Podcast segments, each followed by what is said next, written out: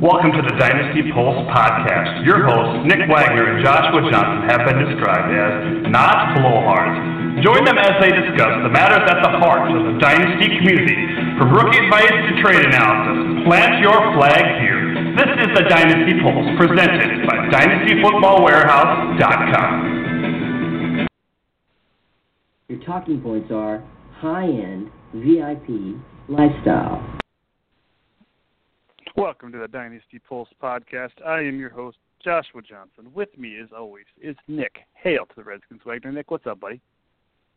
Oh, not much, Josh. Uh, you know, one of my personal favorite things about playing fantasy is when you have that guy stashed on the end of your roster that you know you're only going to use once or twice a year due to bye weeks or injuries or whatever, and then the once or twice that you do use him, he absolutely goes off the way Pierre Garcon did for me this week. Six catches, 116 yards, and a touchdown.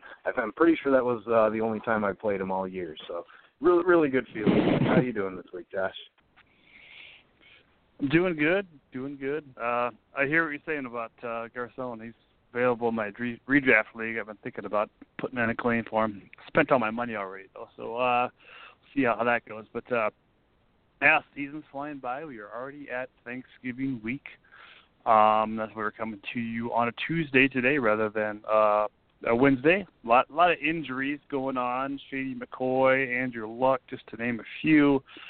Uh, yeah, just a CJ Prosise, another big one. Finally, he's getting some reps and starting to look good. So maybe maybe we see something from Alex Collins now at the end of the bench there, as uh, Joseph pointed out in the waiver wire last night uh, for the for DFW here.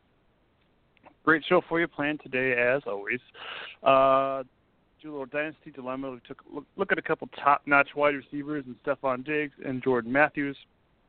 Of course, some sit our start dynasty trade analysis, and we got a couple. Uh, prospect court. Look, look, excuse me. Look at a couple college quarterbacks, and of course Chuck's going to be stopping by for uh, some ATS picks as well. So looking forward to that. Uh, any thoughts on uh, the week that was week 11 there, Nick?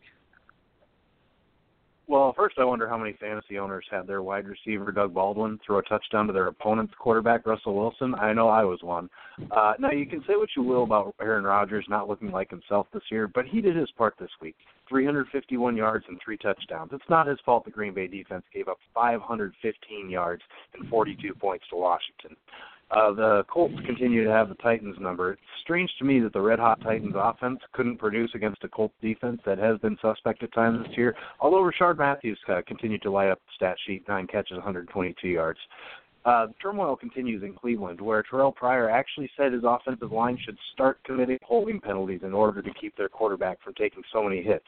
Uh, one fun side note from that game's box score it's pretty rare these days that a team only has one player with a rush in a game, but that was the case for Le'Veon Bell. No quarterback runs, no runs by the backup running back, just Bell's 28 carries, 146 yards, and a score, plus eight catches and 55 yards through the air. Uh, maybe surprising that they're using him that much given his health history, but I guess you have to do whatever it takes prevent losing a, or giving a division opponent their first win. Uh, the dude is a true work quarterback, which is pretty much a dying breed these days, right? Yeah, yeah, and I think part of that is uh, DeAngelo Williams has been out for probably the last month now. They're not not really trusting in uh, Fitzgerald Toussaint, I believe is how you say that name. Uh, so, yeah, I'm sure that that went into a little bit. But really, what else did they need to do? I mean, it's it's. I'm sorry to make fun of them all the time, but it is Cleveland.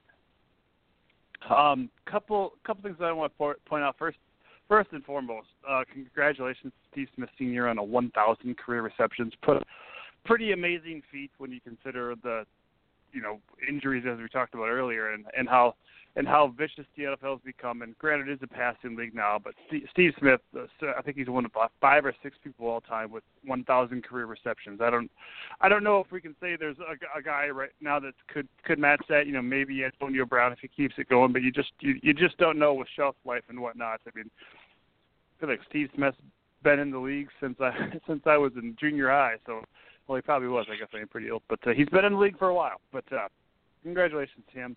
Um, first impressions I had on uh, uh, Jared Goff uh, didn't they didn't really ask him to do a whole lot. Really, really just kind of quick passes to the to the left and to the right and whatnot. Couple couple shots deep downfield. Nothing uh, nothing big, but I think it's uh, I thought it was a, a decent start for him, even though the the Rams lost. Uh, but I think there's certainly some thing, good things going there for him. Not like I said, not super impressed, but I, li- I like like kind of how he played.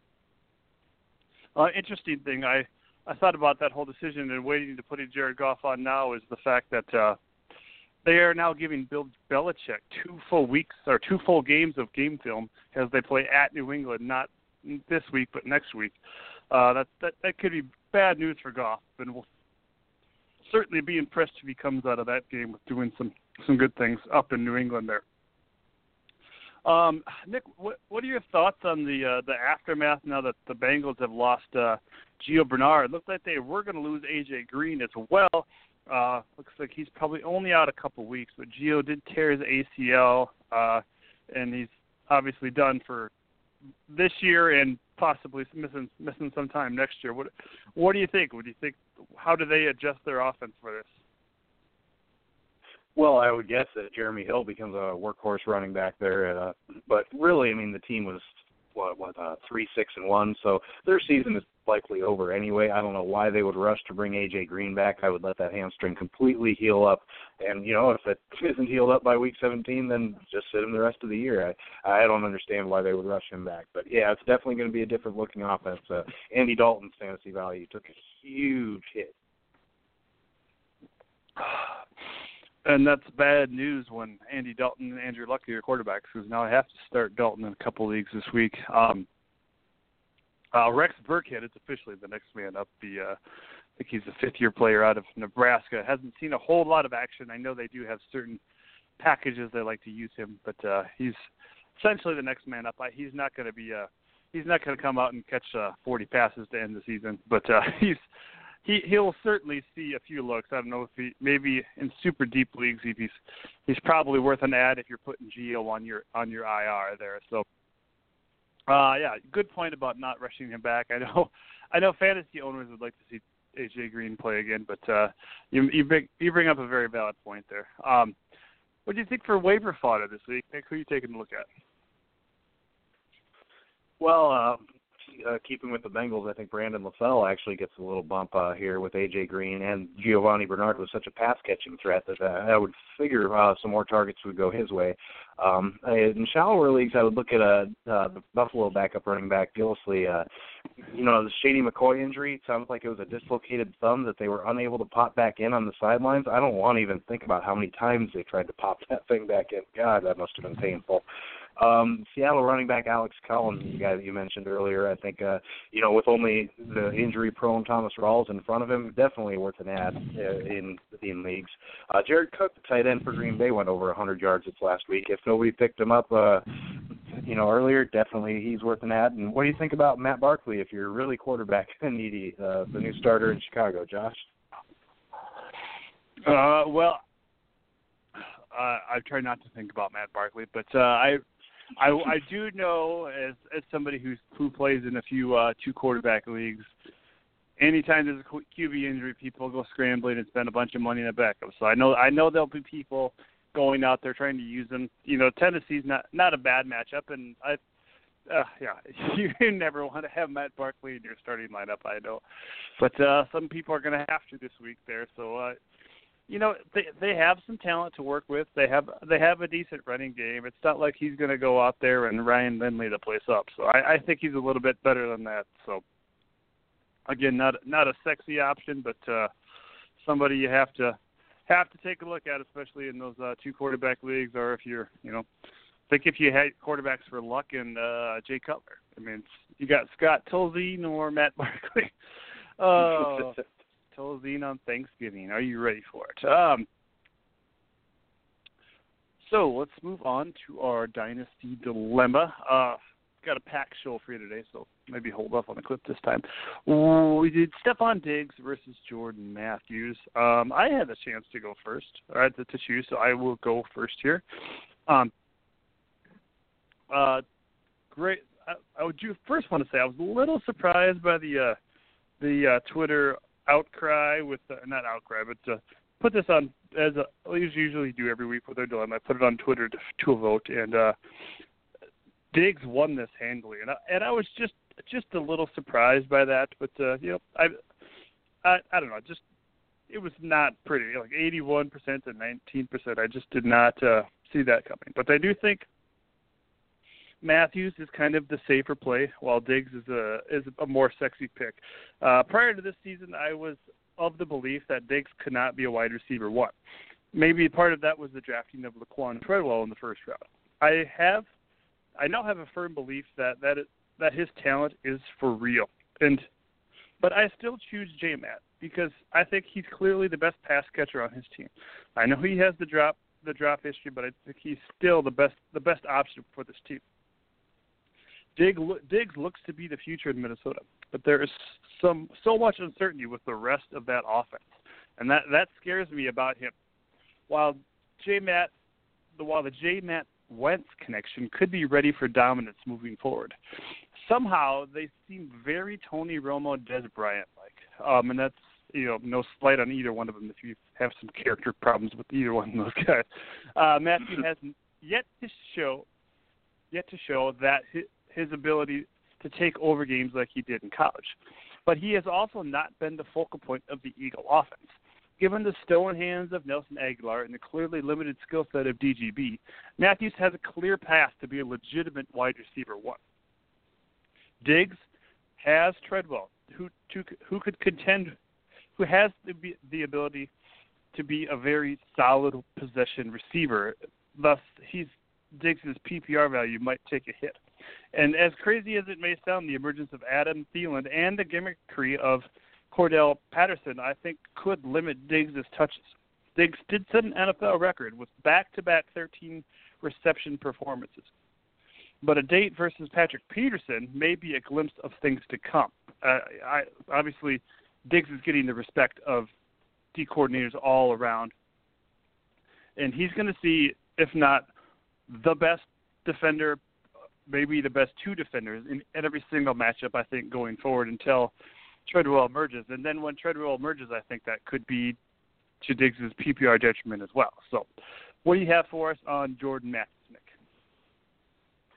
Well, you know, I'll give your guy Jordan Matthews this. His hands are better than his teammate Nelson Agholor's. Of course, that's about the lowest bar imaginable. It's like saying South Dakota's winters are warmer than North Dakota's. They're both uninhabitable, and both Eagles wide receivers have dreadful hands. Now, Matthews is, even with his struggles with drops, Philadelphia's number one receiver, but his stats don't reflect it. After going over 100 yards in week one, he hasn't done it since. And even though at six foot three, 212 pounds, you'd think he has the size you look for in a red zone target, he only has one touchdown over his last seven games. People were expecting a year three breakout from Matthews, but he seems to have plateaued instead. He'll likely forever be a 900 to 1,000 yard receiver for his career. That's not bad, but Diggs should have a much higher ceiling. In nine games this year, Diggs has already surpassed his 13 game 2015 totals in receptions and yards. And while you could blame Matthews' numbers on the fact that he's playing with a rookie quarterback, don't forget that Diggs' quarterback Bradford had to learn the offense on the fly after being traded to Minnesota right before the season started. This year, Diggs has three 100 yard games, seven games with five or more catches, and two games with 13 catches. And you mentioned that Patrick Peterson shadowed him all week last week. Even with that, he still had six catches. That's pretty nice uh, uh, floor in a PPR league. And he's been nursing hamstring and groin injuries this season and still been productive through it. Uh, Diggs may not be as tall as Jordan Matthews, but he's not small either. He's about six foot, and he doesn't struggle to do the most important thing a wide receiver does. That is actually catch the football.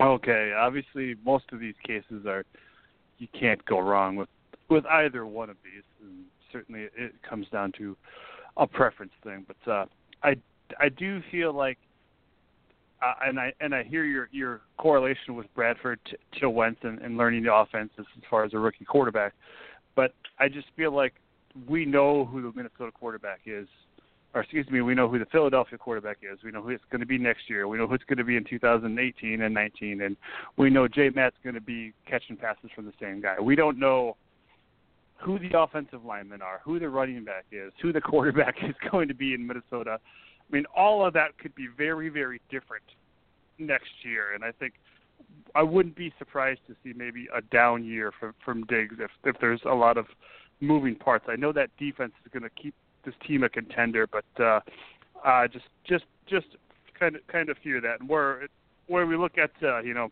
a couple weeks ago we talked Wentz versus Prescott and who we would want to start, who we would want on our dynasty roster, you know, three years from now. We could ask that question every single week, and maybe maybe now more so, people would be on the uh, Prescott wagon because this Dallas team is so hot and they keep winning. But you got to look at it from a dynasty standpoint, where they're going to be, you know, two or three years from now. I think guys like Prescott, I know he's not as much of a runner as Mariota, but those guys just have such a shorter shelf life, and where we think the guys that are the prototypical players, like Matthews and and Wentz, those are the guys that have the longer shelf life. Those are the guys that have the longer career. I love Stefon Diggs. I, it's, it was so hard to go against him in in this type of situation, but I feel like in terms of how how these guys' careers are going to end up, I just feel like Matthews has the chance to have the longer career. Any any more thoughts there, Nick? Well, I'll say this about the quarterback situation in Minnesota. I would be shocked if it wasn't either Sam Bradford or Teddy Bridgewater as their quarterback next year and moving forward. And Diggs has played well with both of those quarterbacks. So you definitely have a great point on the that the Vikings need to address that offensive line and the running back situation.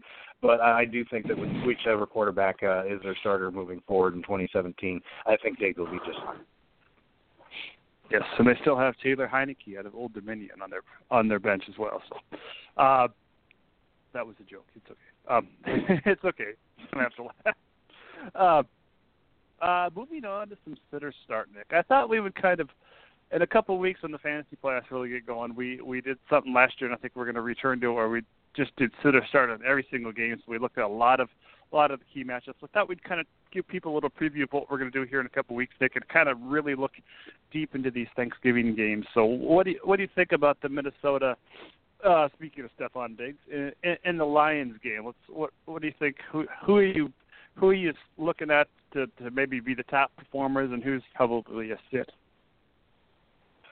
Um, I would start Stefon Diggs, probably Kyle Rudolph and Eric Ebron, uh, and Matt Stafford I'm desperate at quarterback, but I'm really not touching anybody else here. Minnesota's got that tough defense. Uh, Detroit's defense is not the weakest either. Uh, not as not as strong, obviously, as Minnesota's, but the, with the offensive line struggles the Vikings have had, it's kind of tough to trust that any of the running backs there or any receivers other than Diggs. So, yeah, not not a whole lot of fantasy value to be had here, in my opinion. Uh, yeah. What What about Theo Riddick? I mean, is he a is he a sit for you? I just think because of his PPR upside, he's almost a, a kind of a matchup proof type of player, especially considering the rest of that depth chart. Don't you think? Yeah, you hit the nail on the head. In PPR leagues only, he's a guy that you could probably start, but in standard leagues, there's no way I would touch him. Yeah, and you know, we've seen this Minnesota defense been be vulnerable too, and and they've given up some points to tight ends recently too. So I love the love the Ebron play, um, and Rudolph for that matter. I, I could see him getting a uh, a short touchdown in this game too. Um, defensive side of the ball, I do like. uh you know, Kendricks is obviously a must start. Same with Everson Griffen, probably um Danielle Hunter as well. Uh, Tavon Wilson's still doing some pretty good things for the, the for the Lions in the back end, and obviously Tahir Whitehead. And um, we talked last week extensively about Ziggy Ansah, Nick, and maybe he's a, a wait wait and see for a couple of weeks to have a player. But you got to think with this Minnesota defense, he, you're putting him out there, right? Yeah, I would think so. Or Minnesota offensive line, excuse me. Sorry. Go ahead. Yeah, yeah, yeah, yeah, but yeah, I agree with you. Okay. Um, so yeah, what are my op- other options? Speaking of quarterbacks, what, what would you consider Bradford if you're an an Andrew Luck owner? I have Bradford, Dalton, and Andrew Luck. Would would you consider any, Bradford or or Dalton in in, a, in that type of situation? Oh, you know, I think I would probably go with Bradford, uh, just because his surrounding talent is now better than what Dalton has to work with in uh, in Cincinnati.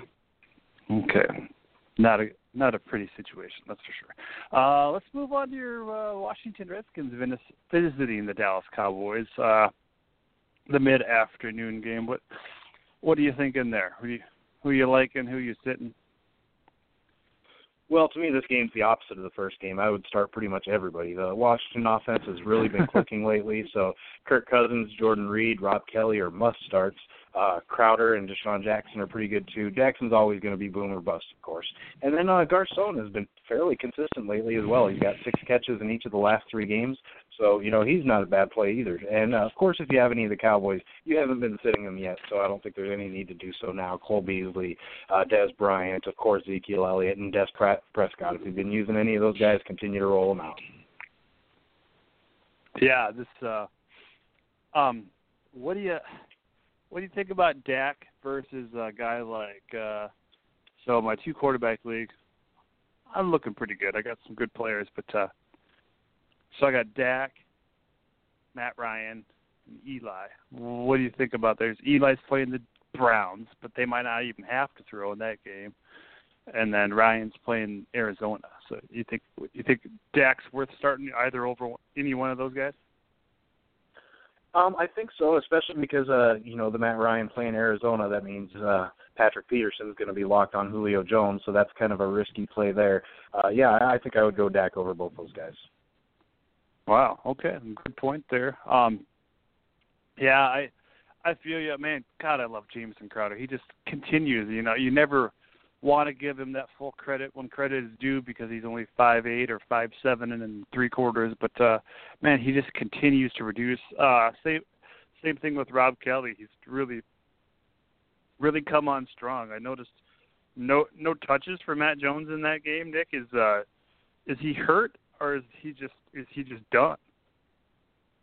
Um, I think the coaching staff just got sick of seeing the you know one yard loss, two yard loss carries, plus the fumbles on top of that. Rob Kelley's getting you positive yards every time he touches the ball, and he's holding on to the ball. So it's pretty much a no brainer. You got to go with Rob Kelley at this point. Okay, good good point there. Yeah. Um, defensive side of the ball. Uh, speaking of defensive players, the Cowboys did activate uh, or take uh, Jaylon Smith off of uh, the NFL I list, I think is what it is. But he's not still. They still said he's not going to play this year, but uh, a st- certainly a step in the right direction for a young man who I know people a lot of a lot of Cowboy fans are very excited to see on the field, as well as this IDP fans. Uh, Sean Lee's Sean Lee's a good start. Um, Trent Murphy's kind of a boomer bust sack guy. Stuart Cravens came through and had a really nice game for uh, Washington. Um, and maybe there's some more IDP stats to come there. Um, do you, what do you, what do you think about our boy Kerrigan, Nick? Ryan Kerrigan is he is he worth a play in this game? Can he get after Dak and Zeke? You know, as good as that offensive line is for Dallas, uh, you know, if you're if you've been starting Kerrigan, I don't know if I would be in a rush to sit him, but I wouldn't be expecting him to have his biggest game of the year by any means this season or this week. Yeah, how how could I forget about that that uh, Cowboys offensive line? That's that, that's a very good point there. Um, uh, secondary wise too for uh, the Cowboys, I, I do like Byron Jones. He's come through and had a couple really good games in a row there for Dallas, and more IDP stats are coming, I believe, from him. So certainly a very fast player, and he's getting getting getting more involved in the tackling game than I expected so far in this point in his career. So I, I like him as a player. What do you think about the Steelers at the Colts? Oh, we are we dare I bench T.Y. Hilton with the Tolzien under center? I think I think I would still start T.Y. Hilton. He's talented enough. I would, I would have to think he's still going to get the targets anyway. Um, you know, of course, Pittsburgh's big three are weekly starts, uh, but I would avoid Pittsburgh's tight ends. It seems like uh, James and now Ladarius Green is back. They're kind of splitting the tight end targets, so neither of them can really be trusted yet, in my opinion. Uh, but with the Colts, I, I don't think I would change the way I would handle any of them. You know, Hilton I would start. Uh, Frank Gore likely I would start just because he seems to get the touches. Um, few running backs are getting you know 15 plus touches every week. Uh, everybody else just kind of depends on your team's depth, in my opinion, for the Colts. Yeah, yeah, very good point there. Um, obviously, nobody's mentioned Antonio Brown, um, and this is the worst pass defense in football. I believe, at least they were last year. Um, so there is, you know, maybe some love for Eli Rogers out there as we know Brown is demanded. We know you're not benching him, but he will probably likely be lo- locked up with Vontae Davis. So that that could limit Brown from having a nasty game. But uh, we're, nobody's going to be surprised if he goes for 12 and 200 yards either. So, uh, but Eli Rogers could be a nice beneficiary of some some peel off targets there. Uh, defensive side of the ball, don't even look at the Colts defensive players. Maybe maybe D'Qwell Jackson, David, you know, and um, Erik Walden's been having some decent decent action there, but uh, that team is just a mess. Um, Steelers, Steelers haven't been very good on defense either. Um, Shazier, obviously, when he's healthy, is a beast. Same with Lawrence Timmons; those are pretty much must starts. You really don't need me to tell you to start those guys. So, um, man, Andrew Luck not playing this game really just takes the life out of this game. What looked like a, a decent matchup, don't you think, Nick? Just kind of, kind of, yeah. Yeah, yeah, definitely. It is a shame. Horrible timing for Luck. I guess never is a good time to get a concussion, but especially with a, the national stage Thanksgiving game, it's it's it really is too bad. Mhm. Uh, maybe Tolzien can Matt Flynn's situation get himself a contract in Cleveland. I don't know. um, uh, let's go to some other games here. What what do you think about Philip Rivers at Houston or Aaron Rodgers at Philadelphia on Monday night? Um, I think I would go with uh, Rodgers. You, you know, just, just it's just an easier matchup. Uh, Houston's more of a tough defense, so you know Philadelphia kind of seems like the wheels are coming off after they had such a hot start. Uh, plus Rodgers is coming off a pretty good game of his own, so I, I would go with Aaron Rodgers. Well, Philly likes to play that wide nine defense and spread, kind of spread the line out, their defensive line at least out, and I don't know if that's a good a good matchup for this um Packers team that likes to live on those short passes and screen passes, passes and get creative like that. So I, I don't know if that's a good matchup. It might be good news for Jordy Nelson owners, but I don't know if that's good for Rodgers or the rest of this team. So I think I, think I would go with Rivers. I know, excuse me, I know Houston has some dynamite uh cornerbacks, but uh Rivers just seems to always find an open man and they got a couple tight ends that are both healthy in Gates and Hunter Henry. So I think I think they could do some damage in this game. I would I wouldn't be surprised to see this one uh, a, a kind of a higher scoring affair in, in Houston.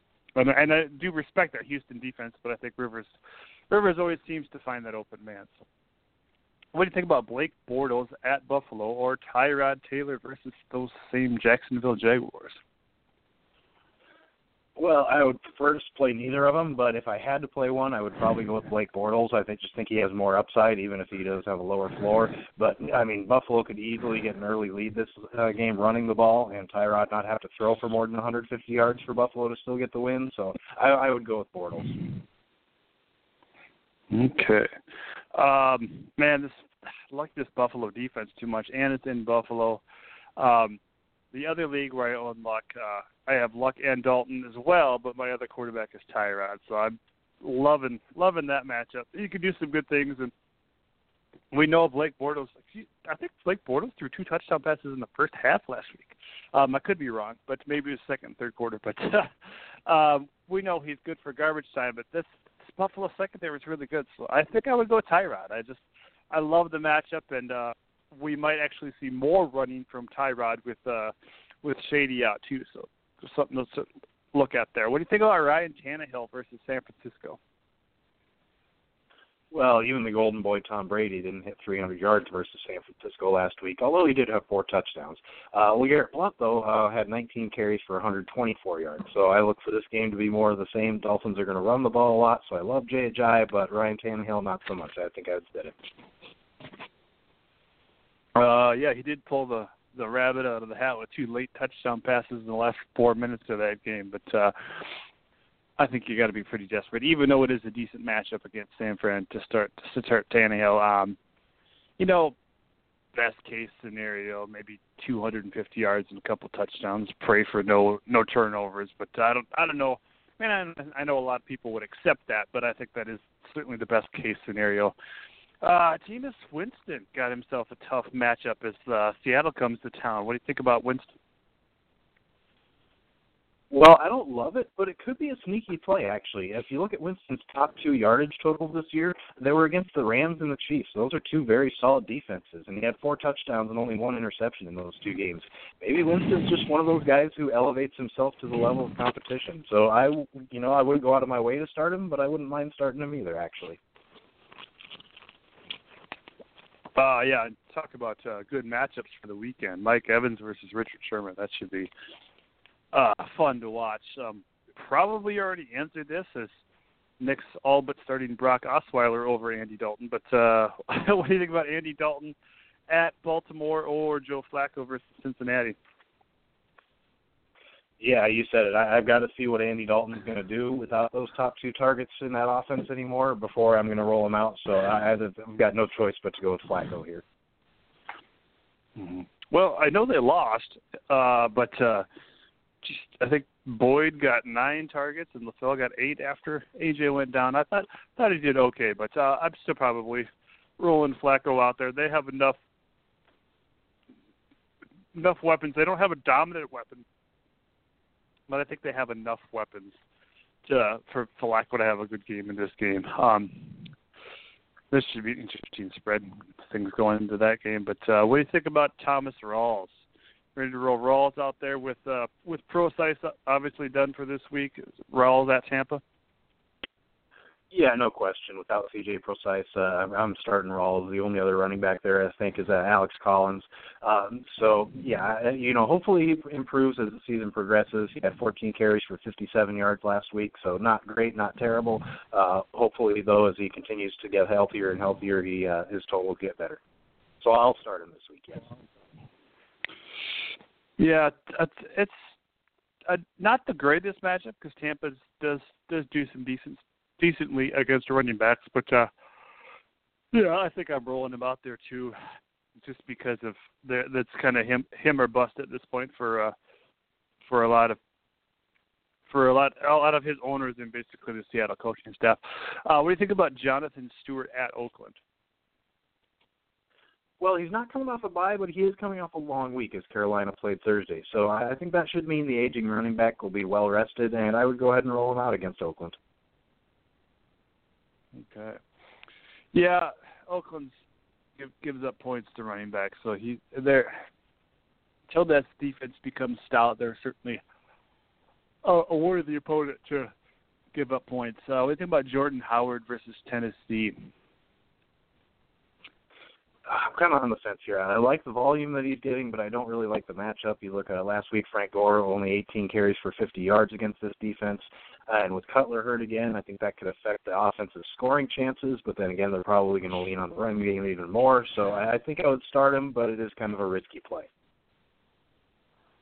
Uh, yeah, don't have to start Jordan Howard this week. Uh, you're in a better situation than me. Uh, uh, and, and there's no buys this week, guys, and I have to start Jordan Howard. How's that? Um, thank you very much, Charles Sims and Adrian Peters. Uh, Matt Forte versus New England tough matchup. It is, but uh, Forte's been over 80 yards in each of his last four games, uh, plus five touchdowns over that span. Um, it could be tough with the you know the somewhat fluid quarterback situation there, but I think I would still start Matt Forte. Yeah, yeah, he's yeah, he's probably a, a must start. I and I know New England does good game planning for people, but I would maybe think about sitting Forte in a couple of weeks against New England at New England rather than this game. Um, Terrelle Pryor um, or Rishard Matthews. Terrelle Pryor versus the Giants. Rishard at Chicago. My buddy Craig on Twitter asked me this before last week's game, and I said Matthews. So Matthews had the better game. So what, what do you think this week? Well, Rishard Matthews is having a great year. He's already set career highs in receive, receptions and touchdowns. He's too hot to sit. Period. Although I do also like Terrelle Pryor as well. So if you have a chance to start both, I wouldn't I wouldn't hesitate to do that. But given the choice between the two, I'm going with that. Yeah, I think I would actually go Pryor just because you look at game flow. I expect Tennessee to win this game. You know, I expected them to win last week too, and they didn't. But I think I think they'll try to set a precedent with their running game, and Cleveland's obviously going to be playing from behind. Um, are you calling a Cleveland upset this week, Nick? What do you think? uh, I think I'm done calling Cleveland upset.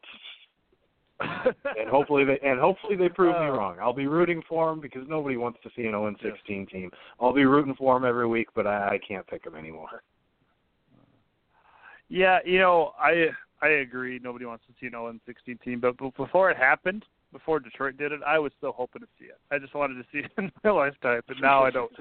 I don't want to see it again. That's for sure. Uh, what do you think about? Uh, so yeah, I would go Pryor. Long story short, in that one, Matthews. Uh, excuse me, Emmanuel Sanders or Demaryius Thomas. They play at Kansas City on Monday night versus Kansas City on Monday night. Excuse me. Well, to me, this one all depends on if the shutdown corner Marcus Peters plays, as he was held out last week with an injury. So if he plays, he'll be on Demaryius Thomas most likely. So I would start Sanders in that case. If he's out, then I would go with Thomas. So just just pay attention to the injury report there for Kansas City. Ooh, if Peters does play, uh, the turn of that, I think, underrated matchup is Steven Nelson versus Emmanuel Sanders. Uh, Nelson's been getting his nose dirty the last couple of weeks, IDP wise, making a lot of tackles. So I think I think that would be a good matchup. Two smaller receivers going toe to toe. Excuse me, smaller players going toe to toe. So um, Nick brings up a good point with Peters. You know, and, and as good as Peters is, he still tends to give up those those big plays. So I mean, he might he might hold Thomas, but Thomas might have a big long touchdown too. So. Uh, Seth Roberts. What do you think about Seth Roberts versus Carolina? Uh, I think I've got to sit him. Uh, only one touchdown over his last six games. He hasn't hit 70 yards in any game at all this year. Uh, there's just too little upside for me to start him. You see, we talked about him last week, and I was really hoping, I really expecting to see some vulnerability from that that Houston defense in the middle, and unfortunately, it was Jalen Richard and not Seth Roberts or Wolford had a decent decent day with two for 28, decent average, I guess. Well, Roberts only had one catch for six yards. Uh, Richard scored that, or excuse me, Richard scored that beautiful touchdown up the middle. What a what a play that was. Um, but uh, yeah, I don't know. What, there's no way Kuechly plays this week, right, Nick? So I I think that that shifts some bodies around. That thing something might get lost in the confusion there. I know he only has that one touchdown over the last six. Um, that was the game winner, I believe, against Tampa. But I just there's a lot of young players, rookies even in that secondary, and uh, I don't know. I could see a big touchdown from Roberts in this game as well. Um, he's such a great best ball player. I love that guy. uh, what do you think about Marquise Lee at Buffalo? Well, Lee's actually had four receptions and at least 50 yards in each of the last three games. Uh, speaking of best ball leagues, I am very glad that I kept him in one of our best ball leagues. Uh, but I think he's startable now, at least provided your team uh, or your league uh, starts four wide receivers. Now, if you're in one of those leagues where it's just two starting receivers and one flex, I don't know if I would start him in that sort of league. But if you're starting four wideouts, then go ahead and roll with Lee.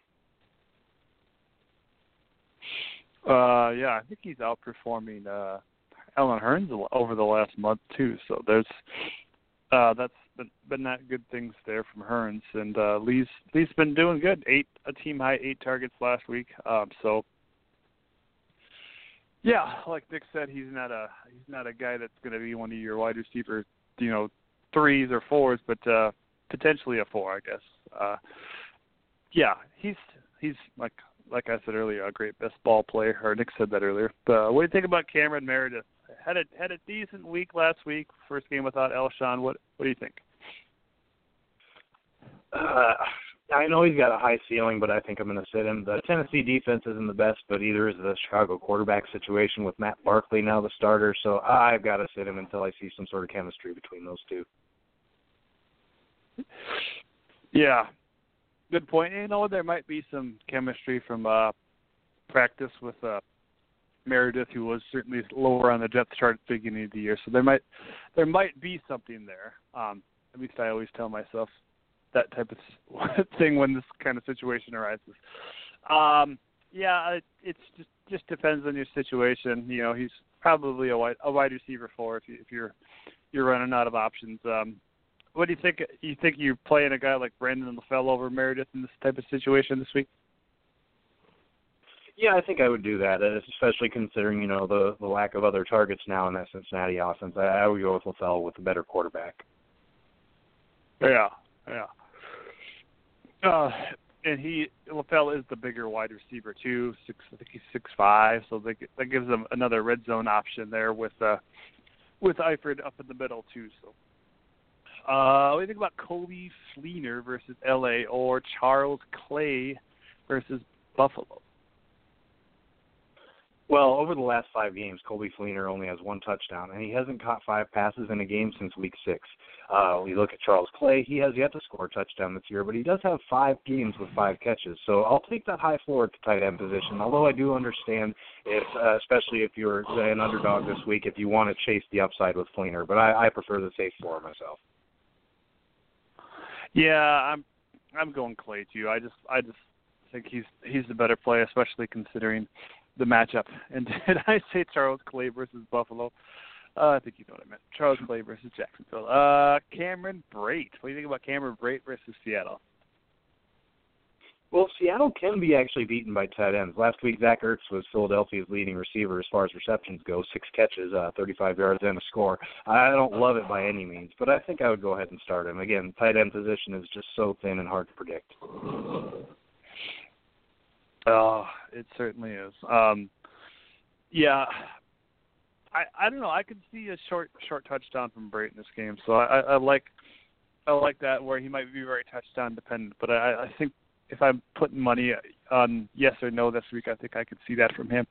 Um, Cliff, defensive side of the ball. Cliff Avril at Tampa or Joey Bosa at Houston. What do you think?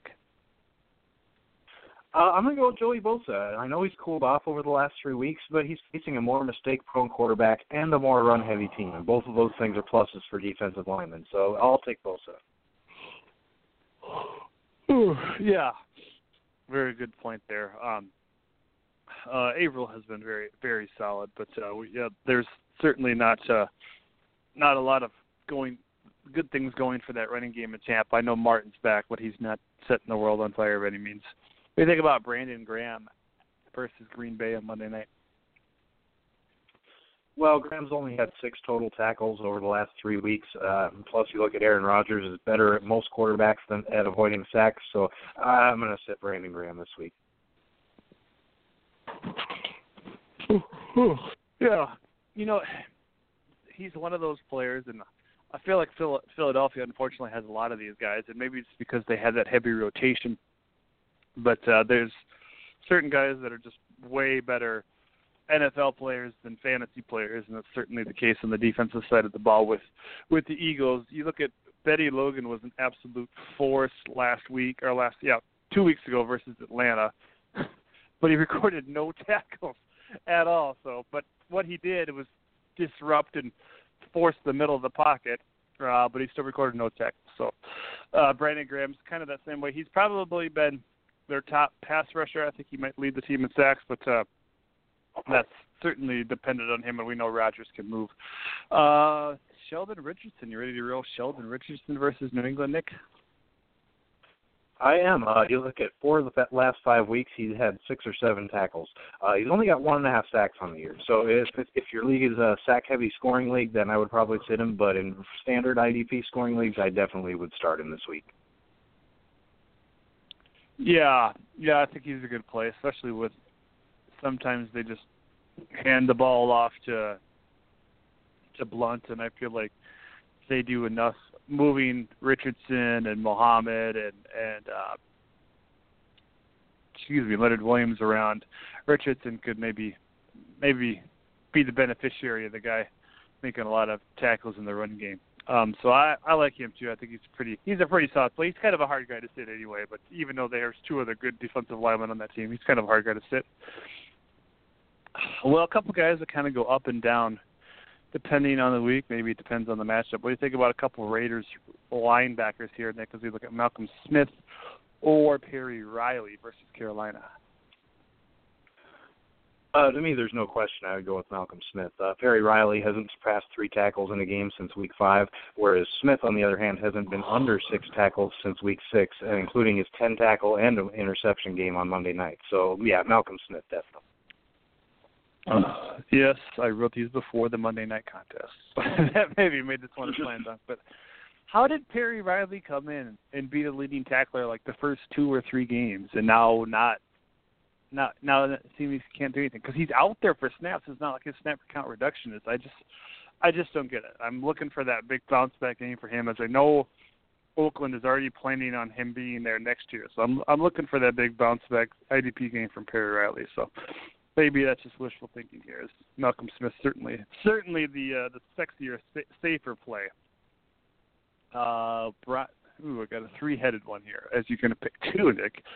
Uh, some pass rushers, some outside linebackers. Um, Brian Orakpo at Chicago, Nick Perry at Philly, or Frank Clark at Tampa. Can you pick two? Well, ideally, I would like to start all three of these guys. I think they're all pretty good matchups. Uh, but if, since I can't, I think I'm going to go ahead and sit Brian Orakpo simply because I think Chicago is the most likely opponent to struggle to string uh, long drives together, and fewer snaps equals fewer opportunities. So Brian Orakpo is the guy I would sit. So I would start Nick Perry and Frank Clark. You don't see a couple second half sacks from Orakpo with versus Mr. Barkley. Well, like like I said, I, I would prefer to start all three of these guys. I, I like all their matchups, mm-hmm. but uh, if if you're not yeah. giving me that option, Orakpo is the one I will sit. Okay. Yeah. Um, I think I would probably sit Perry. He's he's probably the best tackle upside of guys. He probably has the most tackles of all these guys, but uh, I just I really believe what Wentz is doing back there in the pocket is just calculated. And he doesn't make he doesn't make extra he doesn't make uh, meaningless moves uh, like we see from some quarterbacks, and that ultimately I think gets them in trouble. I think Wentz is going to be very dialed in uh, Monday night versus versus uh, the Green Bay Packers, and that could be could be bad news for Perry, especially with the lack of uh, running game, the lack of bodies in the running game. I should say that Philly has right now. I don't I don't see Perry having a good game. Um, Sterling Moore versus L.A. A couple cornerbacks here, or Daryl Worley versus Oakland. What do you think? Well, if you're in an interception-heavy scoring league, uh, I think maybe go with Sterling Moore versus the rookie quarterback. But even then, it's pretty risky. Uh, Daryl Worley, on the other hand, much safer play versus a Raider team that likes to throw the ball way more than the LA Rams do. So, uh, 99% of the time, I'm going with Daryl Worley. Yeah, and no matter who he's matched up with, you know he's going to be getting some looks there. So I, I agree there too. Sterling Moore has actually strung together a fairly decent season there for uh, for the New Orleans defense that was in need of some people just to step up, but he's been one of those players. But uh, as far as IDP goes, Worley's definitely the definitely the better play here. Um, man, this guy just keeps on ticking. What do you think about Patrick Chung? Is he going to keep it going against uh, the Jets? Yeah, I don't see any reason why he wouldn't. He's had five or more tackles every week since week four, and he's been even better over the last month with uh, tackle lines of 11, 5, 6, and then 9 tackles last week, including a sack. So I, I, I don't see why he wouldn't have another good game this week. So start Patrick Chung. Yeah, um, and uh, yeah, I think he's he's seems like he's a must start right now. I for feel like early in the season, like Nick said, uh, kind of came came into his own after week four. But uh, earlier in the season, that wasn't the question. But he's, uh, I think, a must start throughout, and that's that's good news for uh, obviously his owners and New England there too, coming through with the big sack last week too. But uh, yeah, I just he just keeps on ticking. I feel like that guy's been in the league for 15 years. He's I'm probably way off on that, but he's just been around forever. Um, get to some dynasty trade analysis here, Nick. Um, obviously, this one changes a little bit as Mathews went down with an injury. Can you believe that? Ryan Mathews is hurt. Uh, but uh, what do you think about Ryan Mathews and Cameron Meredith for Frank Gore and Robert Woods, who's also probably out for a couple of weeks there for Buffalo? Yeah, so the two injured players leaves us with uh, Frank Gore and Cameron Meredith. Uh, I think if I'm going long-term building for the future, I would prefer the side that got uh, Cameron Meredith and Ryan Mathews. Uh, if I'm trying to win this season, uh, definitely would side with the team that uh, picked up Frank Gore and Robert Woods. Yeah, and you know, Woods Woods has been a when he's been healthy, he's been a very solid player for Buffalo this year, and and we've seen Meredith come through too. too so I think both of those guys are kind of kind of a wash, and with uh, that makes Gore being healthy as opposed to Ryan Mathews being hurt.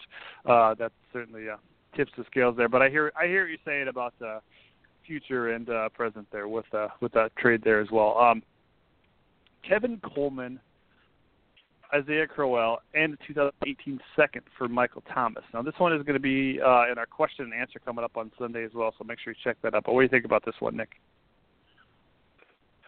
I think it's close, but I think in order for me to part with Michael Thomas, I would have at least had to have that second round pick be a first round pick. So I'm going to side with the uh, the team that acquired Michael Thomas. Okay. Yeah, and I see both sides of this one. I do feel like you know if you're let's say you have Michael Thomas. He was probably a late round first first late first round rookie pick. That means your team was likely successful the year before. Therefore, you probably have a pretty solid core of receivers.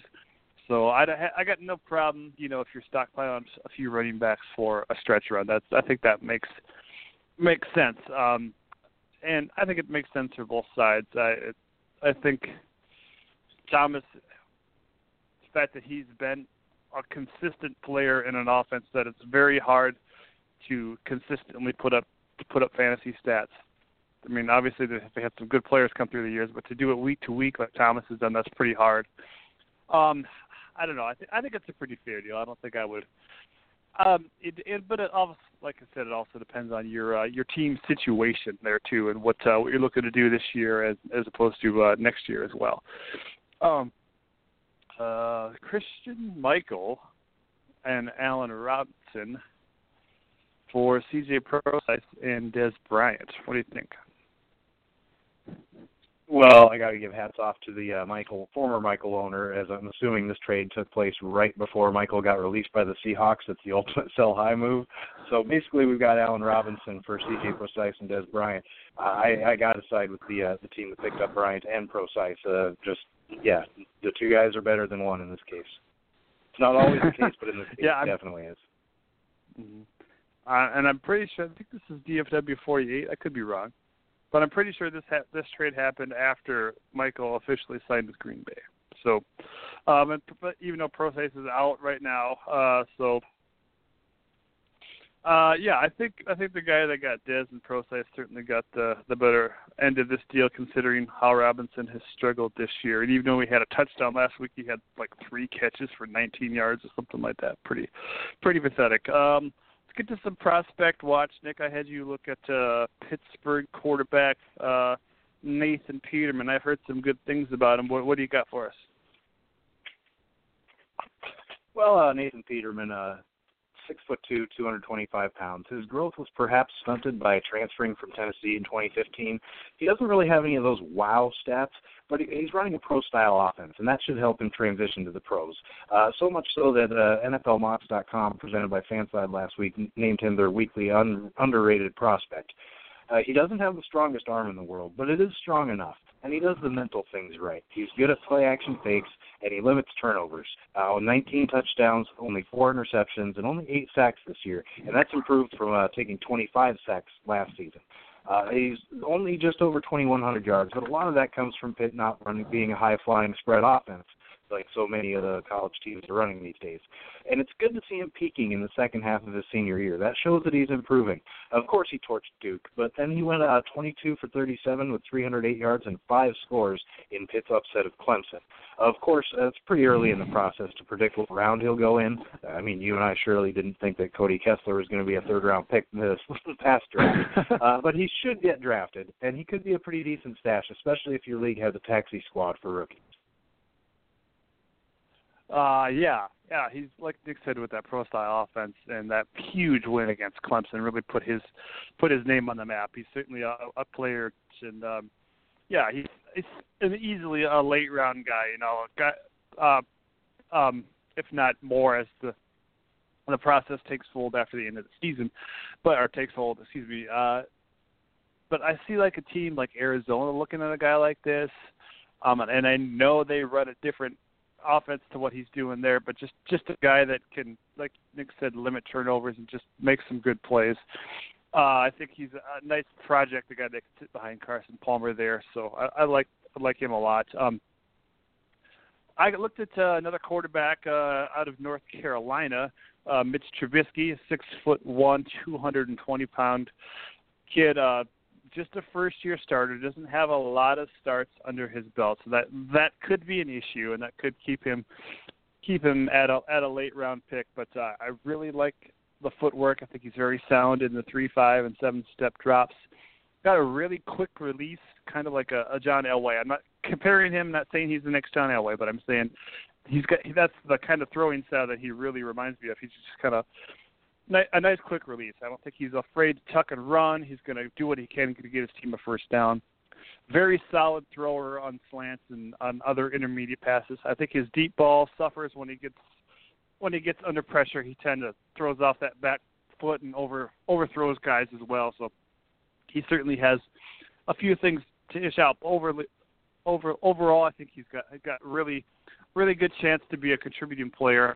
You know, maybe he's a he's a backup and uh, gets a chance to start after a few years. But uh, and I, I do feel like he is a little bit easily rattled uh, when he gets pressure up the gut, uh, which you know has always been the scouting report on Tom Brady. Again, I'm not saying he's Tom Brady, but uh, I'm saying those things can obviously uh, get worked out, and teams can uh, cer- certainly mask uh, inefficiencies or, or or weaknesses. So I, I think he's got a future, maybe a little bit undersized. Some teams like those bigger quarterbacks, but uh, the fact that he can move, I think, is certainly going to help help him uh, in the process. And I certainly feel like he's kind of a a late round guy there, Mitch Trubisky out of uh, North Carolina, the Tar Heels. Uh, we got Chuck patiently waiting on the phone. Let's patch him through. Chuck, are you there? Yes, sir. Just signing How off Facebook. Today, ah. I was uh I was looking in my posts while I was listening to you guys talk about uh, IDP. Oh no, it was uh, you moved on to trades, didn't you? Yes. Happy Thanksgiving, guys. Happy Thanksgiving to you. It's a little cool here around Las Vegas today. High like 61 degrees, so everybody's freezing here. Oh, really? By the way, Josh, uh, too bad. Congratulations to the Sioux Falls Cougars last weekend. They uh, they moved on in the Division Two playoffs. they did. They did. Hey, they the Cougars are no slouch. They have been they have been good for a long time. They've been good for about 20 years. They've been a a deep playoff team every every single one of those years, and they used to be uh, Division Three, and they moved made the move up to Division Two, and really haven't uh, missed a beat. So, Uh-huh. uh, Good. And because it's my uh, my city, I might actually try to see what I can do. They have a quarterback by the name of Luke Papillion who uh, has apparently had some scouts looking at him as he's a senior.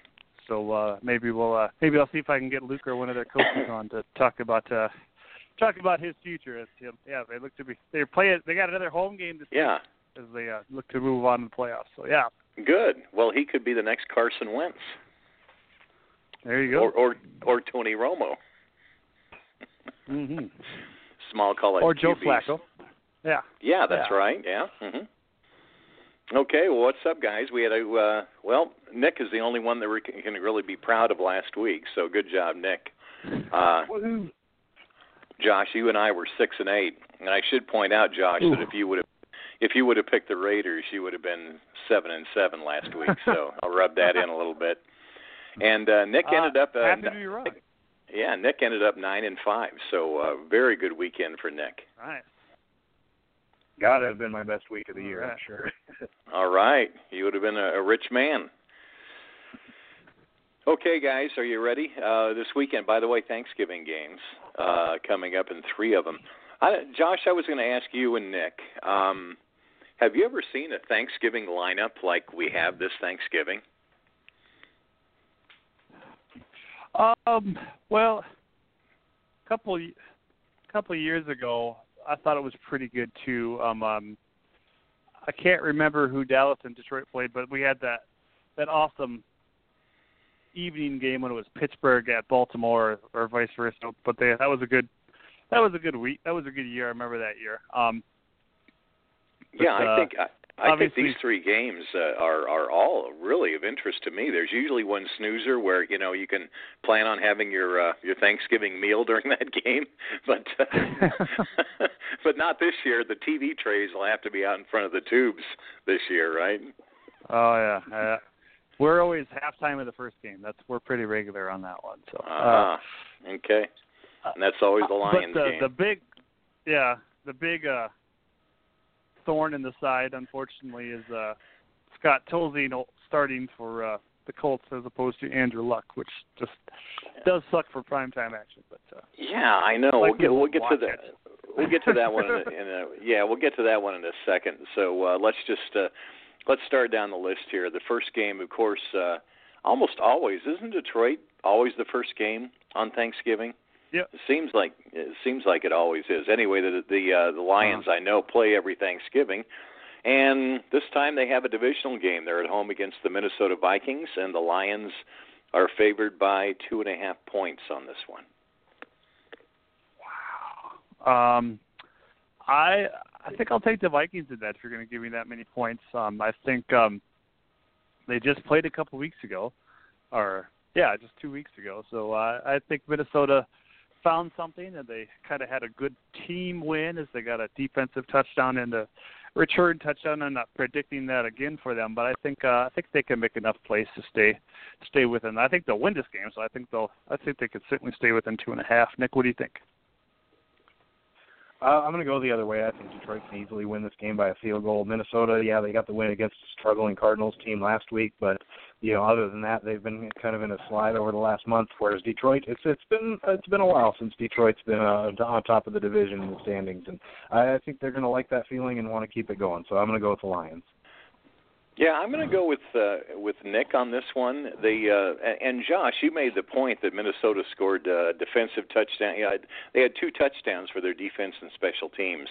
You can't count on that every week, and I think they kind of. Uh, I don't want to say they got lucky because it does take a lot of you know skill you know on defense and special teams, but like I say, you can't count on those. So without those, they would have had another loss, and uh, you can't depend on that. I'm going to go ahead and uh, and take the uh, the the lion because I mean we can just count on the Lions being behind in the fourth quarter and them coming back to win by maybe a field goal or something. So so uh, I'm gonna I'm gonna take the bait here and, and I think the Lions will win by at least three.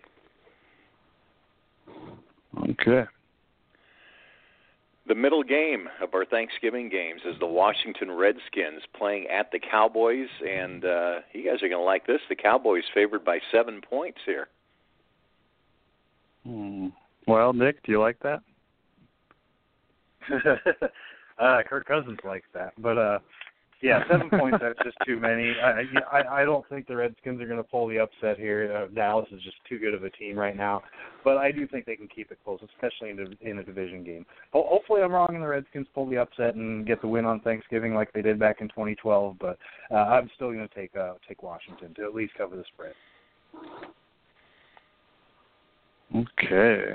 Um, yeah, I think I think this is going to be a better game than a lot of people think. So I'll, I'll I think you know the old saying, too many points for a division game. So I'll take Washington. I'll take Washington this one, but I think Dallas probably pulls it out.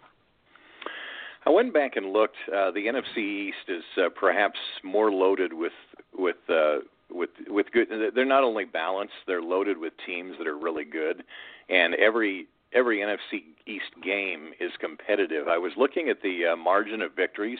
There have been six games between NFC East teams this year.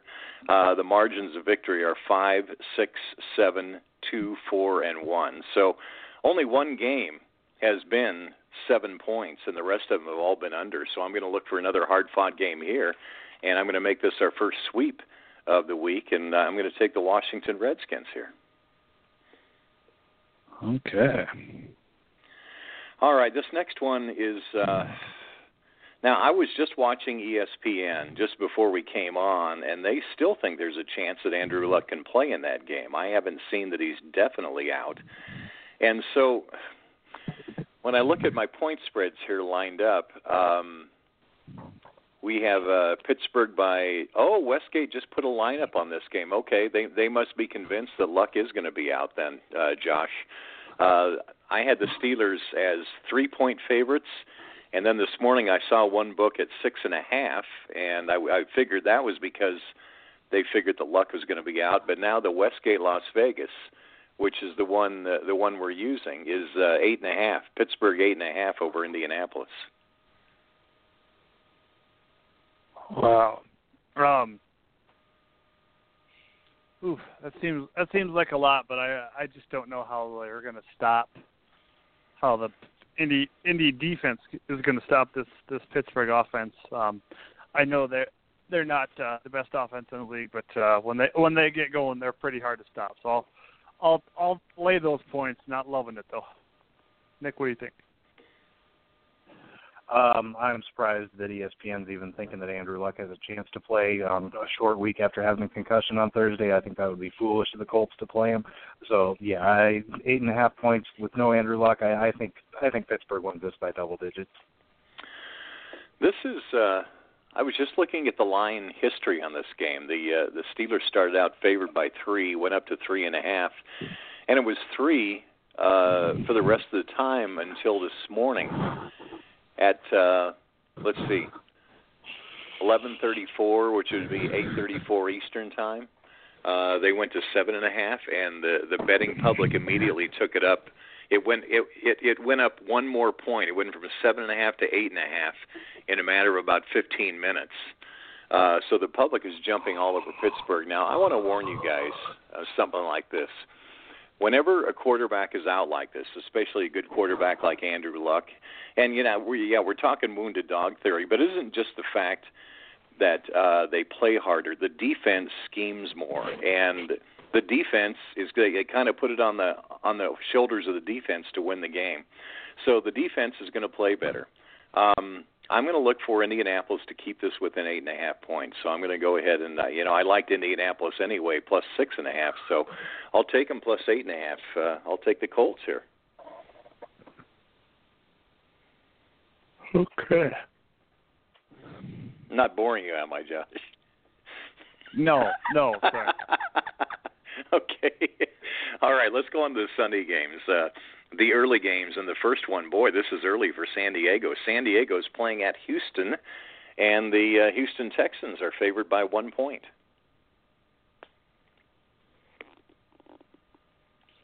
Uh, Basically, a pick'em game. Isn't he? And isn't Houston? Aren't they undefeated at home? You're right. Yeah, I, I think that's going to come to an end. I'll take I'll take uh I'll take San Diego. I think they win this game. That's, I wouldn't be surprised if they win it by a couple scores. Nick, what do you think? Uh, yeah, I'm going to go with Houston. I think it's pretty rare that a team with a winning record playing at home uh, versus an opponent with a losing record is only a one point favorite. So I got to go with Houston all the way in this one. Uh, I'm going to go with Houston too. Um, Houston win. Houston wins at home. They're five and zero at home. They're one and four on the road. Their one road win was uh, against Jacksonville. So real, real big discrepancy between their home and their road games. So uh, this one looks. Uh, Nick, I don't know about you. It looks almost too easy to me. I'm a little suspicious, but I'm still going to take Houston to continue their mastery at their home stadium. Mm. Well, I did hear uh, Mike Florio say on Pro Football Talk this morning that basically San Diego would be first in almost half of the divisions in the in the NFL if they weren't in the AFC West. So I don't I don't think they're necessarily your prototypical team with a losing record. They just happen to be in a very tough division. Yeah, well, you bring up a good point, and uh, you know that's probably why Houston isn't favored by more than that. You know that that's what surprises me. So, um, the next game is uh, the Tennessee Titans. Again, we have another uh, instance of a quarterback being out. Jay Cutler is out for the rest of the year and and maybe for the rest of his uh, of his uh, career at Chicago, as a matter of fact. But the Tennessee Titans they started out as three and a half point favorites, and after the news of Cutler hit, they went up to four and a half point favorites. So the Titans favored on the road by four and a half. Mm. Um, God, I I I want to kick myself for even doing this, but I'll take Chicago. I just think that's too too many points. Love love a home team dog. I think Tennessee wins this game, but I I don't I don't I don't know. That's that's too many points to give to a to a road team, especially Tennessee not being able to, like Nick said earlier, move the ball against a terrible Colts defense last week. I, that that surprised me a little bit. So I and I think they'll also try to play clock control, and that's not going to leave room for some for for some big big scoring discrepancies at least. So Nick, what do you think? Well, you mentioned Tennessee struggled to run, uh, move the ball against Indianapolis, but Indianapolis has had their number. They beat them. I don't know if it was like ten, eleven games in a row, something like that. Some crazy, some crazy stat I think I saw. So you, you know, it's just one of those deals. But other than the Colts game, Tennessee has been able to move the ball quite well this uh, over the last month or two. So I'm going to go with the Titans to win this, probably by at least a touchdown. Well, I'm going to go ahead and take uh, my Bears in this game. Um, just simply because uh, you know their defense is bad, but it hasn't been too bad. It, it's been getting better the last three games. Uh, Kyle Fuller may return for the uh, Bears this week. Matt Barkley is going to be the quarterback. He's uh, he's at least serviceable. Tennessee is 21st against wide receivers and num- number nine versus the run, but Tennessee has hasn't really played anybody who has uh, has who has a good running game. They played the Raiders, I guess, and they lost to the Raiders. Texans have Lamar Miller, and they lost to the Texans. Um, I, I don't see any teams that they played that have had you know good run. Well, they played the Chargers, and uh, Melvin Gordon went to town on them. So, you know, maybe the Bears get their running game going. It'll probably be a low-scoring game with the Bears running the ball a lot and, and running out the clock a lot. And I'll look for the Bears to uh, to keep this one close. So I'll agree with uh, Josh on this one. Next game, okay. the Jacksonville Sorry, Jaguars. I didn't let you go first. Yeah, I know. I thought about that about halfway through your thing. I thought, oh well. All right, now um, your your you, team is you can Jack- go first your, on the Raiders. Your team is uh, Jacksonville, right? no. Jacksonville Jaguars are in Buffalo, and the uh, the Bills are in a strange position of being uh, seven and a half point favorites over Jacksonville in this game. Ooh. Uh, that's that's a lot of points, but uh, I'll take it. This is Buffalo at home. Yeah, I'll take it. Nick, what do you think? Well, I think Buffalo definitely wins this game, but they're a run-centric team that's pretty low scoring typically. So seven and a half points, I think, is just too much. I think you know garbage time. Blake Bortles can bring this to within about six, you know, five six points. So I'll go with Jacksonville to cover this, cover the spread. You know, I like this time of year because you really get a chance to uh, see what trends are developing. And and the, I went back and looked to see if Buffalo can they can they cover a spread like this. Well.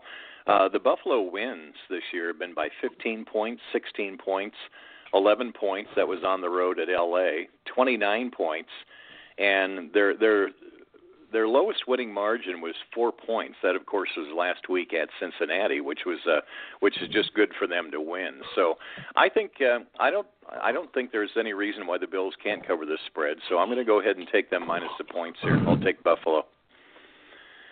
And the team that Buffalo beat last week, uh, the Cincinnati Bengals, are in Baltimore, and the Baltimore Ravens are favored by four and a half points. Yeah, I'll.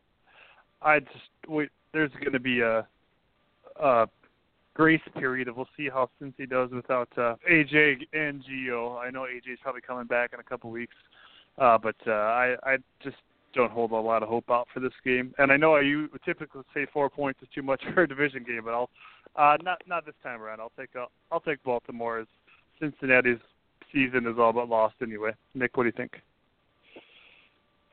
Well, Joe Flacco, after uh, losing to Dallas, seemed to be a little bit shocked. He, you know, said after the game the the Ravens really thought they could uh, go and beat Dallas. So if they thought they could go and beat Dallas, I think they're going to, you know, come back and really take it to a, str- a wounded Cincinnati team and and beat them by at least a touchdown, especially playing at home. So I'm going to go with the Ravens. Hmm.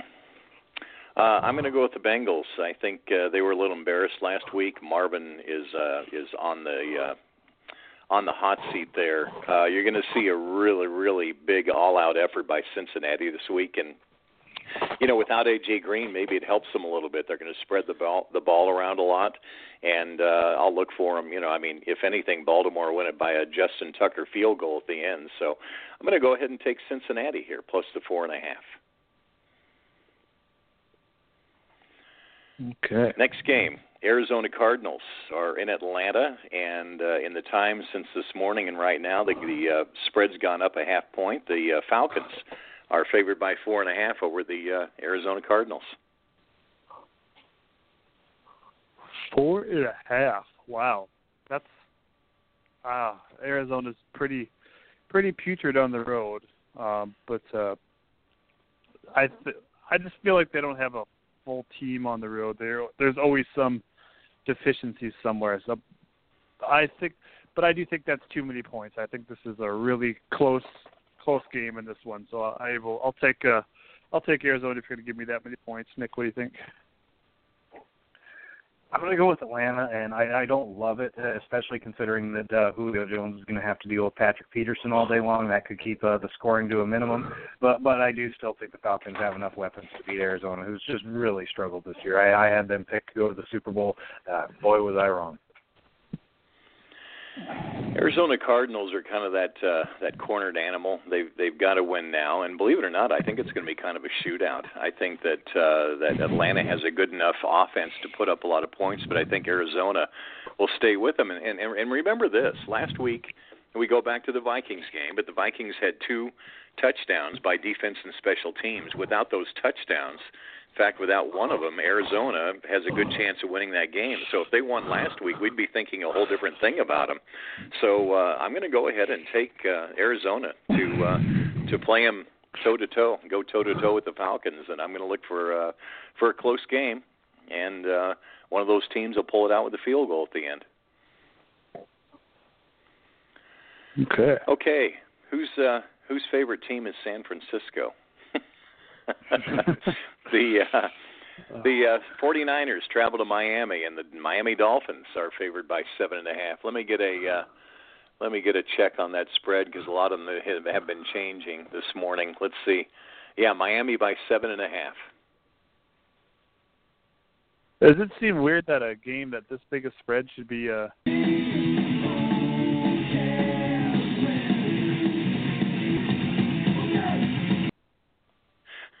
I, I, I, for once, it's not the Rams. I, I, maybe I jumped the gun. Who are the Rams playing this week? uh, I don't really care about this game. That's a lot of points. That's a lot of points. Um, I, I don't think Miami deserves to be favored by that much. So I'll take San Francisco, uh, even though they let me down last week. Well, I'll take San Francisco to to lose by seven. Did you say seven and a half, right? Seven and a half. They're they're going to lose by seven. Nick, what do you think? You know, for all the negative uh, publicity Miami's gotten this year, a lot of it's well deserved. They actually do have a winning record. They're sitting there at six and four. So playing at home against a team that's uh, only won one game this year, I think they can win this one by double digits. So I'm going to go with the Dolphins to at least cover seven and a half points.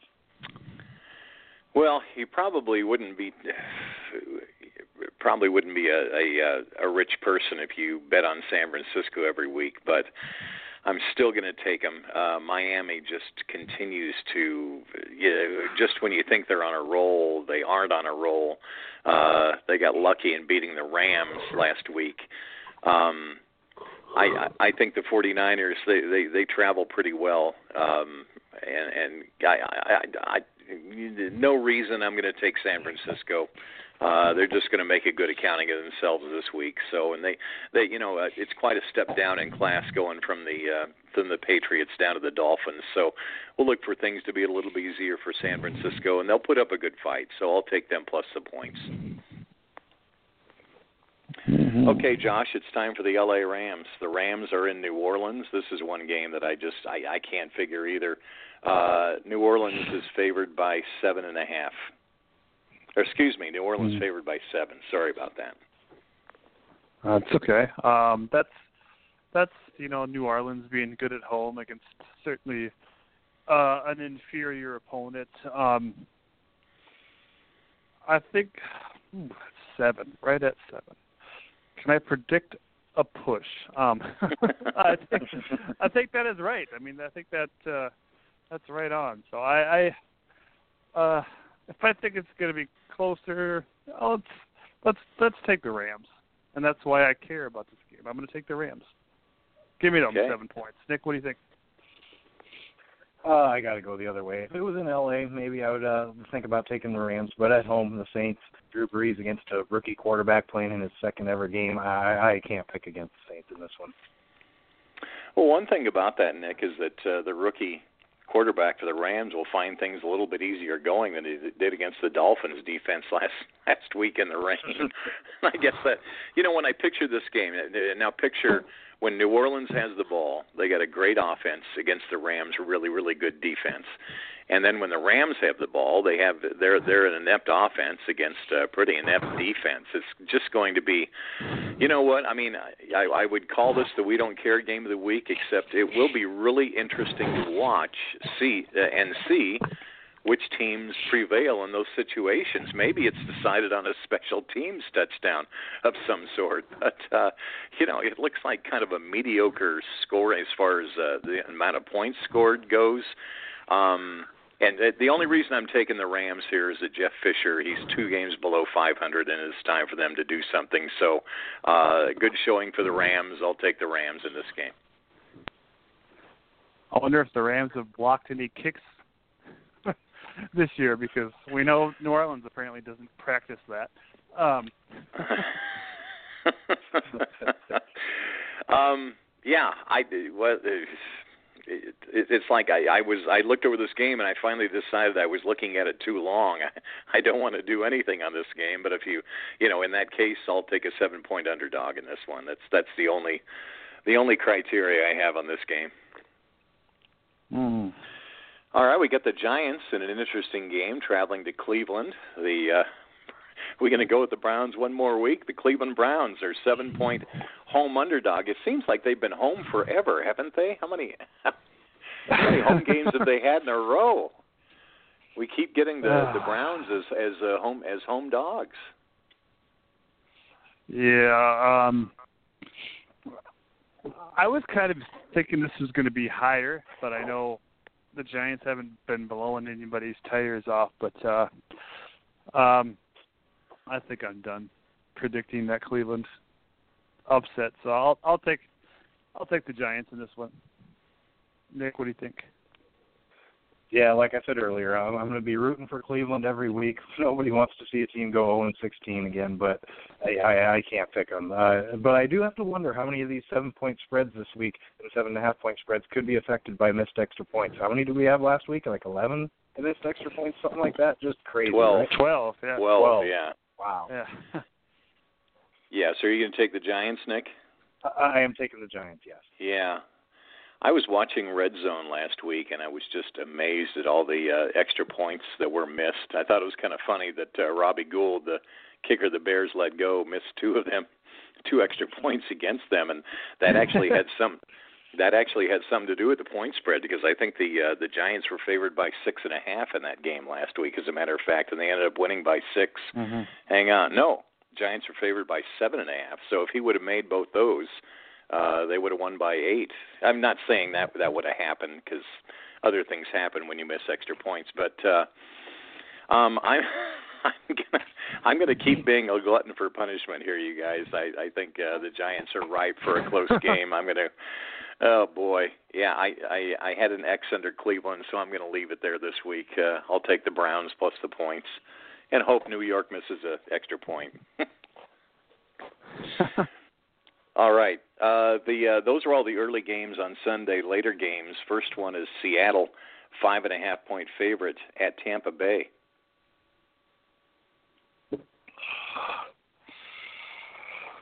Oh, you know, if this before last week, I would have been all all over Seattle, but Tampa Bay going into Kansas City really.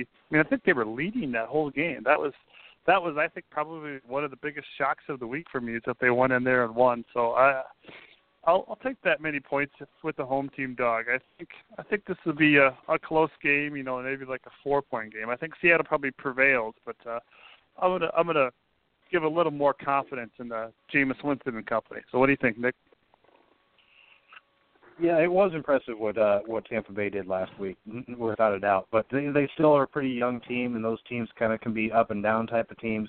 Ride high on a big win one week, and then and then lose a game the next week. So I'm going to go with the more veteran Seattle team, who seems to be really coming around now. Can I go back that last game just for a second? The Giants and the Browns, Josh.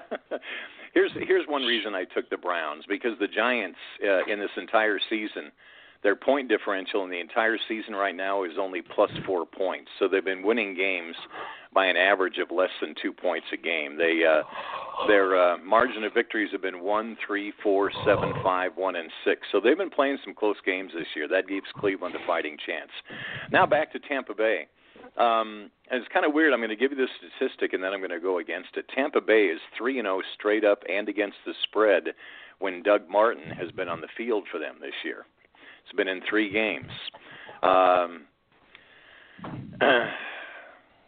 Tampa Bay is bad against running backs and wide receivers. Uh, Wilson, the uh, Russell Wilson's health. Russell Wilson's health has been really the difference this year. As, as he has gotten healthier, so have the uh, Seahawks. So I'm gonna I'm gonna say that uh, you know it's time to you know as much as I don't like the Seahawks, I, I'd rather go with them than against them. So I'm gonna go ahead and take uh, take Seattle in this game. Okay.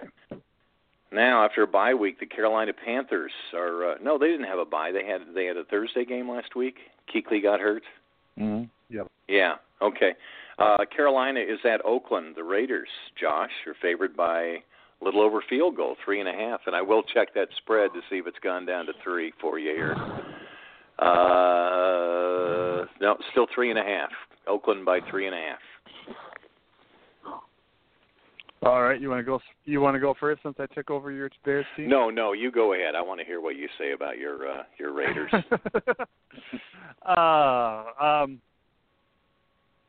I I like that. I'm actually surprised with Kuechly likely out. I mean, I, I don't think there's any. I haven't looked at this, the injury report, but there's no chance. I don't think he plays, especially after suffering a a concussion like that. But uh, and I know they have extra time, but I just I feel like it should be more points. So I'll, I'll take Oakland in this one. Um, hopefully they can get that running game going again, and without Kuechly uh, in the middle there at the second level, I think they they could hopefully exploit that things. I know they'll probably use Shaq Thompson a little bit more of a pre- prominent role. I think he's going to be playing out of position. Hopefully, Oakland can exploit that. So I look, I look for a lot for uh, some some good things from Oakland this week. I hope I'm hoping. So I'll take I'll take the Raiders in this one. Lay those points. What do you think, Nick? Yeah, I agree with you. I mean, Carolina, the defending NFC champs, if their emotions weren't already deflated with their four and six season, then they lose the by far the best defensive player on the field there in Luke Kuechly. I, I don't think there's any way Carolina wins this game. I'll take Oakland to win, uh, probably by double digits. I had to ask you, Josh, when you watched the Monday night game last night, if you uh, did did it make you nervous when they kept talking about uh, when Seabass has never missed a kick on Monday night? no. I was just waiting for him to to, to shank one. I think they were trying to do the yeah. uh, the announcers jinx on him there. Anyway, I could have used him in missing an yeah. extra point because I had an interesting situation. I had the Oakland Raiders as the last team on a teaser, so I had the Raiders at even, and so I, I hedged against it, and I took Carolina uh, plus six, or I took uh, Houston plus six and a half and Oakland won by seven. So all I did was win my teaser last night. All right, I digress. I'm going to take Oakland, and I really don't see any. Uh, the only thing I wrote down is that uh, that Oakland's the hot the hot team. They have the mojo. I'll, I'm gonna I'm gonna stay on the on the Raider bus. So I'm gonna take the Raiders minus the points. I should okay, say Las Vegas Raiders, shouldn't I? Yeah, there you go. Sin That's City. going to be my home team here. Okay, the New England Patriots are at New York against the Jets. Wasn't this uh this is the butt fumble game, right? New England at New York. Uh, the Yeah. Patriots are favored by eight points here. Uh, do you think they somebody um copyrighted that butt fumble? Um uh I'm sorry, what was the spread? Eight points. It's a lot of points. Um I just but every time I think about that or every time I've picked against New England they've always proven me wrong, so I will I'll take New England in this one. Nick, what do you think? Yeah, that that is a lot of points, especially considering uh, they didn't even beat San Francisco by 14, uh, 30 to 17. But I still have to go with the with the Patriots. The Jets just seem to be a mess this year, three and seven. So I got to go with the Patriots. That's our. This will be our third clean sweep. Um, I think there's a little bit of intensity on New York, uh, or you know, when the when the uh, Patriots play the Jets, you know, because it's a divisional game, and uh, it, it's a classic case of a sinking ship against a speedy yacht here. And I'm going to take the speedy yacht minus eight points, New England over the Jets. Now, the Sunday night game is an interesting one. This one, you know, uh, the New England and the Jets was the was supposed to be the Sunday night game. They uh, they NBC, flexed out of that, and they're uh, going to take the uh, Kansas City Chiefs at the Denver Broncos. The Broncos favored in this game by three and a half. Oof. Um, um, well, I again haven't looked at the injury report, but I expected expect the Broncos to be uh, healthier than they were against Oakland on Sunday night, especially after the bye week. Pressure, pressure legs, and that's that's certainly going to help them in that uh, that thin air in Denver. So I'll, I'll take Denver in this one, minus the three and a half. Nick, what do you think? I'm going to go the other way. I'm going to go with Kansas City to bounce back after a disappointing loss to Tampa Bay. I, I think they're going to be emotionally ready to give it their all, and I, I think they can get the pull the upset win in Denver. You know, with all the accolades that go to the Denver defense, they can be run on. Um, and I think Kansas City will do that. Uh, it will be the great equalizer if they keep it on the ground a lot. So uh, I'm going to look for a low-scoring game, and in a low-scoring game, I'll take uh, more than a field goal. So I'm going to go ahead and take the Kansas City Chiefs here.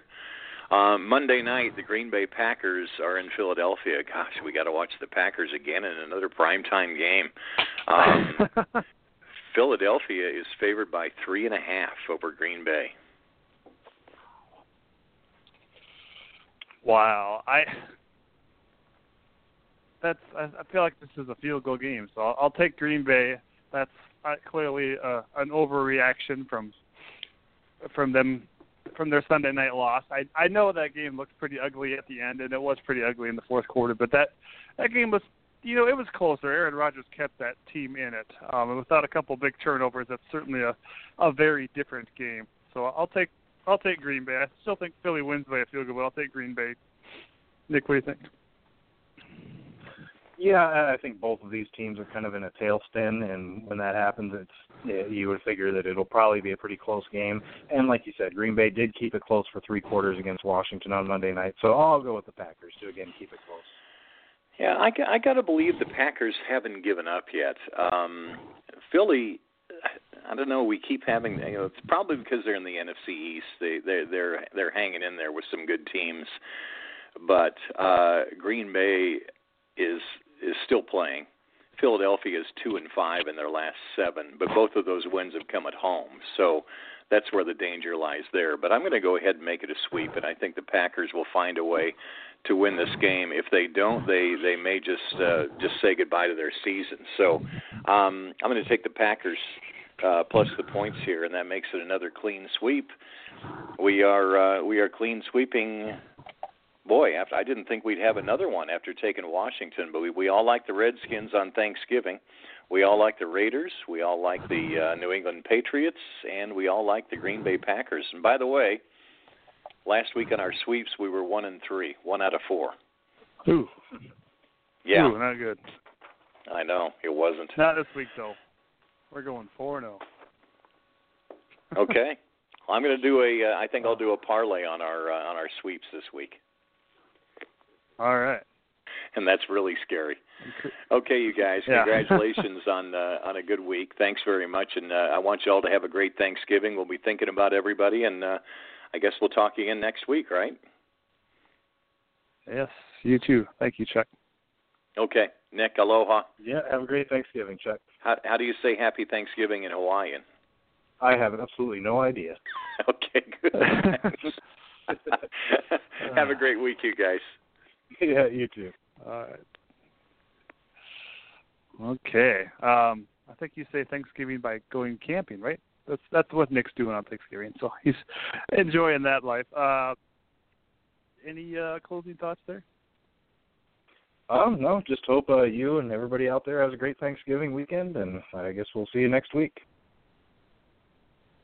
Yeah. see, yeah. You too, Nick. Have a great Thanksgiving, and we will talk to you next week. Thanks everybody for listening. This has been the Dynasty Pulse podcast. Big thanks to uh, Chuck Podolsky for being our ATS man, and uh, Nick for being my co-pilot. Have a good week, everybody. Uh, eat some eat some turkey legs.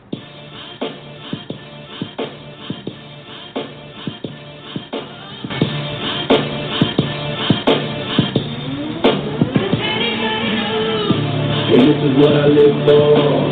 Everything I've been through, all I had to endure. And this is what I'm built for. And now I can see this with my whole life for. This is what I live for. Everything I've been through, all I had to endure. And this is what I'm built for. And now I can see this with my whole life to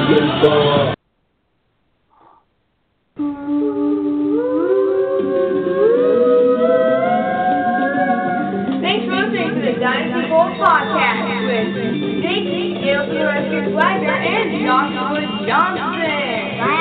你说。